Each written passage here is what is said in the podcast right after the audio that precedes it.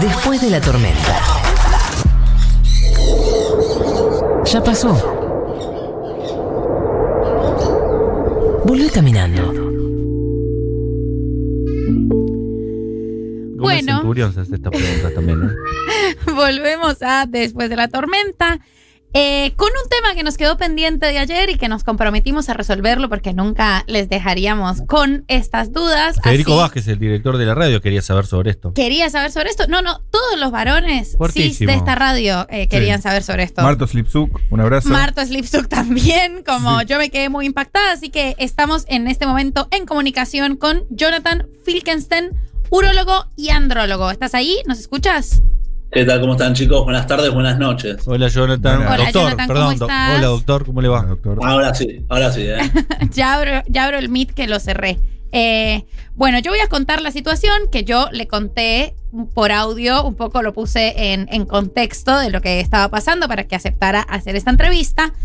Ayer, durante el programa, por algún motivo, eh, No nos surgió- acordamos cómo. no nos acordamos cómo pasó, surgió la palabra próstata, ¿no? Y entonces empezamos a hablar de la próstata y yo me quedé muy impactada, yo y todas las oyentas y todos los oyentes eh, cis pero no hetero, eh, me quedé muy impactada al ver que mis compañeros de mesa y mis compañeros de radio eh, y mis compañeros de otros programas de radio Y el director. y el director de la y radio tus familiares y, y todo- todos los hombres no sí. y todos los ¿Todos hombres esos trajeron el carnet de la obra social o prepaga para pasarlo ahora? O... eh, me, me quedé muy Sí, sí, después te lo pasamos.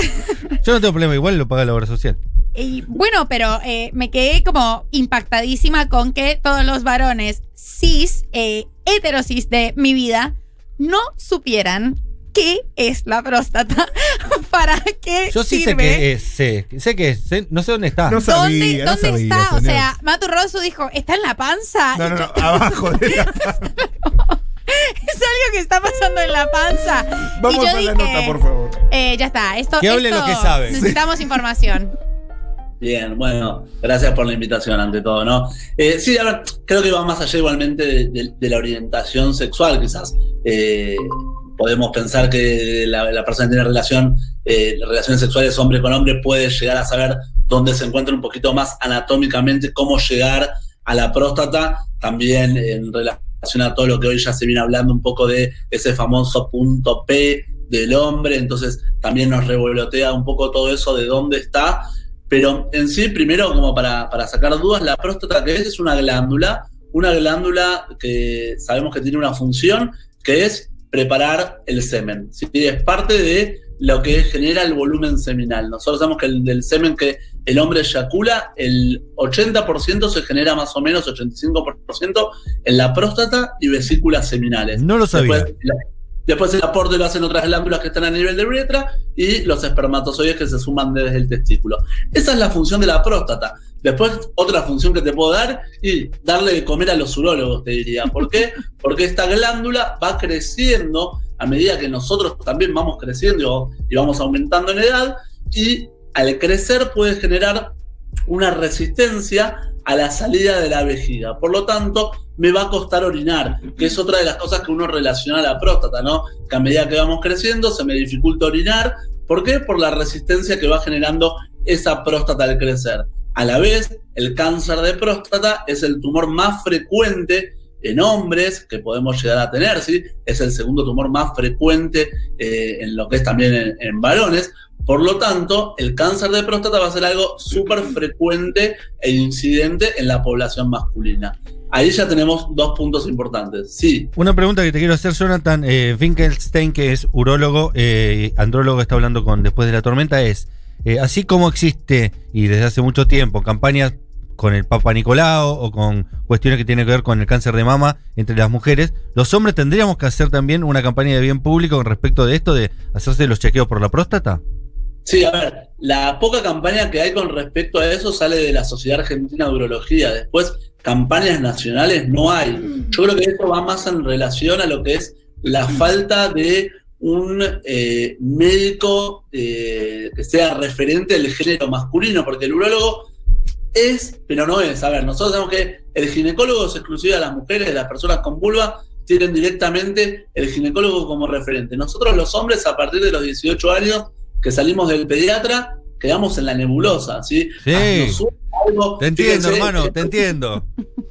es un ejemplo claro lo que plantean ustedes, ¿no? Sabemos que más o menos en algún momento de la vida tengo que ir al urólogo, el tacto rectal, la próstata, pero no sé mucho más que eso. Bueno, sabemos entonces que ahí queda una brecha, sobre todo con diferentes cuestiones que vamos teniendo los hombres y demandas a nivel salud, que quedamos ahí bollando hasta que sabemos que a los 50, 60, por ahí tenemos que caer en lo de un urólogo. Y antes también, porque ayer hablaban de 40.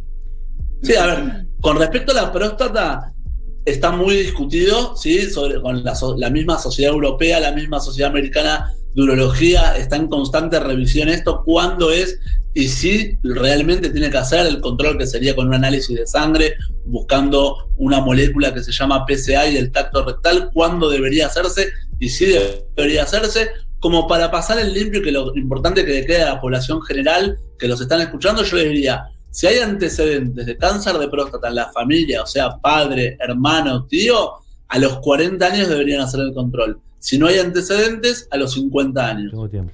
Doctor, eh, una pregunta no tan relacionada con la próstata, pero sí con el tema salud eh, sexual, reproductiva y no reproductiva de los varones. Hay un tema que creo que, que las mujeres eh, estamos, quizás porque el riesgo es distinto y porque el virus del papiloma humano puede ser causante de cánceres en mujeres muy jóvenes, entonces estamos muy pendientes de los chequeos y muy pendientes del tema ITS y del tema como de la salud eh, sexual no reproductiva. ¿Qué pasa con, con- los varones? Como sí es cierto que yo escucho muy poco de un cuidado de la salud, que sí, para mí está muy asociado igual a la relación que tienen los varones cis y sobre todo heterosis con su cuerpo y su sexualidad. Eh, pero la verdad es que sí, también veo que es difícil eh, acceder a esta información porque como que quedan medio huérfanos de médico eh, específico. ¿Y cómo deben pedir los varones cis y cómo se deben ocupar de su, de su salud sexual, ¿no? ¿Qué deben pedir? ¿Qué chequeos deben hacerse? ¿Cómo afecta? Porque si bien eh, no sé si, si pueden desarrollar cáncer por el virus de papiloma humano, pero al menos si son transmisores. Entonces, ¿cómo, cómo, cómo deben estar pendientes de, de eso, de ese chequeo, mejor dicho? Bien, a ver, un montón de. ah, me abriste 200 montón. ventanas. Entonces, voy voy a tratar de, de- de ordenar, de ordenar un poco, quizás como para que quede algo, ¿no? Para que podamos sacar algo de toda, de toda esta charla. Eh, a ver, con- bajo esto, el concepto que hablábamos antes de la falta de referente de, de un médico en la parte masculina, queda todo esto, ¿sí? Ese hombre sexualmente activo, que es el mayor transmisor de enfermedades eh, sexuales, ¿sí? Sobre todo en la adolescencia y en una edad más temprana, entre los 20 y 40, queda sin un médico referente como para que lo pueda ir. Ok. En lo que respecta a la mujer, esta clara relación que tiene con respecto a los controles que se tienen que hacer son en- es en relación sobre todo al HPV, lo que bien planteabas antes. ¿Por qué? Porque sabemos que el HPV tiene una relación muy clara con lo que es el cáncer de cuello de útero que afecta a las chicas jóvenes. Por lo tanto, ¿qué vieron las sociedades? Hoy en día nosotros trabajamos en medicina basada en la evidencia, o sea, lo que se vio en diferentes estudios y diferentes eh, eh, actos que yo puedo hacer a nivel médico, cómo pueden incidir en evitar, por ejemplo, una enfermedad. ¿Qué se vio? Que si se le hace un PAP y colpo a la mujer con una determinada cantidad de periodicidad, ¿sí? sabemos que llegamos a un diagnóstico temprano y evitamos un montón de muertes. Exacto. En el hombre no hay un estudio específico que digamos, ah, hay que hacer esto para evitar tantas muertes en relación a enfermedades de transmisión sexual. Primero porque sabemos que el HPV en el hombre es diferente en la mujer. En la mujer lo tenemos que ir a buscar adentro y en el hombre está toda la vista. Viene el gran casual que no hace que como hombre reconozca que está mal en mis genitales y cuándo tengo que consultar. Primero eso. Después, las diferentes sociedades de infectología, de clínica, de medicina, de urología, no se ponen de acuerdo si estaría bueno igualmente hacer un examen anual, por ejemplo, de enfermedades de transmisión sexual. ¿sí? para pedir HIV, hepatitis, sífilis, eh, diferentes cosas que, diferentes estudios serológicos, ya sea de sangre o hasta hisopados uretrales. Entonces, no hay una especificación clara. Lo que yo te diría es que, bueno, primero lo que nos tienen que quedar bien a los varones es, ante cualquier lesión que yo vea a nivel genital, consultar, ¿sí? Y después está bueno tener un médico de referente y de hacer por lo menos un, un chequeo anual o bianual, si querés, de enfermedades de transmisión sexual y un examen físico para ver si no hay algo que pueda llegar a perjudicarme el día de mañana. ¿Qué tal, Jonathan? Matías, eh, gracias por atendernos. Estuvimos hablando hace un rato y perdón la demora. Eh, es urólogo, andrólogo, además. ¿Qué es direct- andrólogo? Perdón. Sí, ¿qué es andrólogo? Andrólogo, médico de androides. A mí me gusta decir Ah, me gusta, me gusta. preguntan- ¿Tienen próstata los a ver, androides? la- la andrología- ¿Cómo, cómo? ¿Tienen próstata los androides? Sí, tienen próstata los androides, por eso entran, entran adentro del consultorio. Eh, la andrología es una especialidad médica que se encarga de lo que es la parte del factor masculino en fertilidad, Sí. todo lo relacionado a la parte sexual y todo lo relacionado al envejecimiento del hombre, sobre todo en relación a lo que es la testosterona. Ok. Bien, eh, además, director del Centro Salud del Varón. Me gusta el título. ¿eh? Exactamente, y otras y otros laburos más, pero bueno, Salud del Varón Co- es, es quizás donde podemos manejar este concepto fuerte de que, que venimos hablando de, de- de tipo de medicina, por lo menos que, que me gusta hacer. Como urólogo, ¿atendés varones de distintas edades? ¿Tenés más de, más de algunos o de otros o parejito, digamos? No, a ver, eh, Salud del Varón, que es un centro que este, abrió hace dos años, que realmente tuvo una llegada a través de, de una cuenta de Instagram, Sí. tuvo una llegada muy fuerte a lo que es la población de 20, por ejemplo, a 40 años, que creo que se logró acercar la medicina a la gente, que es algo que a la medicina le costó, y sobre todo con el público masculino, que nosotros nos podamos acercar a la gente. Eso hizo que muchos encuentren un lugar para consultar, y en Salud del Varón es donde más eh, veo pacientes jóvenes. Pero después, obviamente, estoy en el Hospital Rivadavia, por ejemplo, y la consulta urológica quizás tiene un, un target de más de 40, pero Claro. vemos igualmente también mujeres en lo que es urología. Yo, por ejemplo, tengo 25, nunca fui a un urólogo. ¿Cómo ves eh, en las consultas que recibís y en esta variedad de edades el tema de educación sexual integral? ¿Qué tanta información? ¿Cómo ves la implementación? ¿Cómo lo ves en general y vos desde tu perspectiva y en tu trabajo cotidiano? Es dramático, es dramático. A ver, yo, yo me muevo en consultorios en ambiente desde gente de clase alta, eh, ultra religiosa, eh, hasta pibes de 18 años, eh, de, de- de clase económica baja.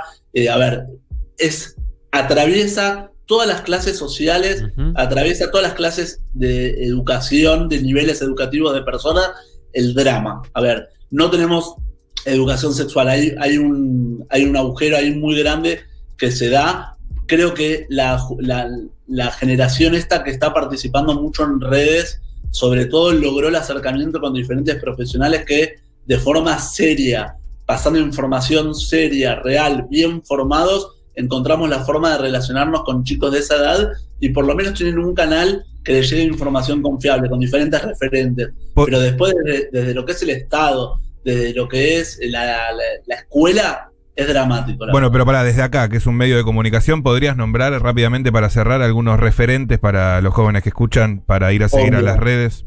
En lo que es sexualidad, C, 100%. eh, le- ha- habla y yo estoy de acuerdo con lo que es, me, me da placer escucharla en este sentido. Cecilia C, y lo que es ginecología, también creo que es una gran referente también de la forma que llega a, a las chicas y a los chicos, porque a esto, esto, mi cuenta la siguen hasta más chicas que chicos. Eh, Majo Araujo, por ejemplo, también, una ginecóloga eh, muy buena, y hay otras diferentes, eh, dif- diferentes profesionales que también, en, en lo que es urología, está Santi Barreiro, que es doctor Zoide, que también es muy bueno de la forma que, que hace llegar su mensaje. Creo que es para celebrar esa parte, pero, pero no alcanza, porque no deja de ser una cuenta de Instagram. Creo que la, la solución va por otro lado. Es Esto estatal. es una parte que nosotros encontramos, pero es algo que, que tenemos pendiente. Hay, tenemos pendiente, desde la medicina, desde la educación, pero bueno, es una decisión política también, ¿no? Ok, y el que está hablando es el doctor Jonathan Finkelstein, que es urólogo, andrólogo y director del Centro de Salud del Varón.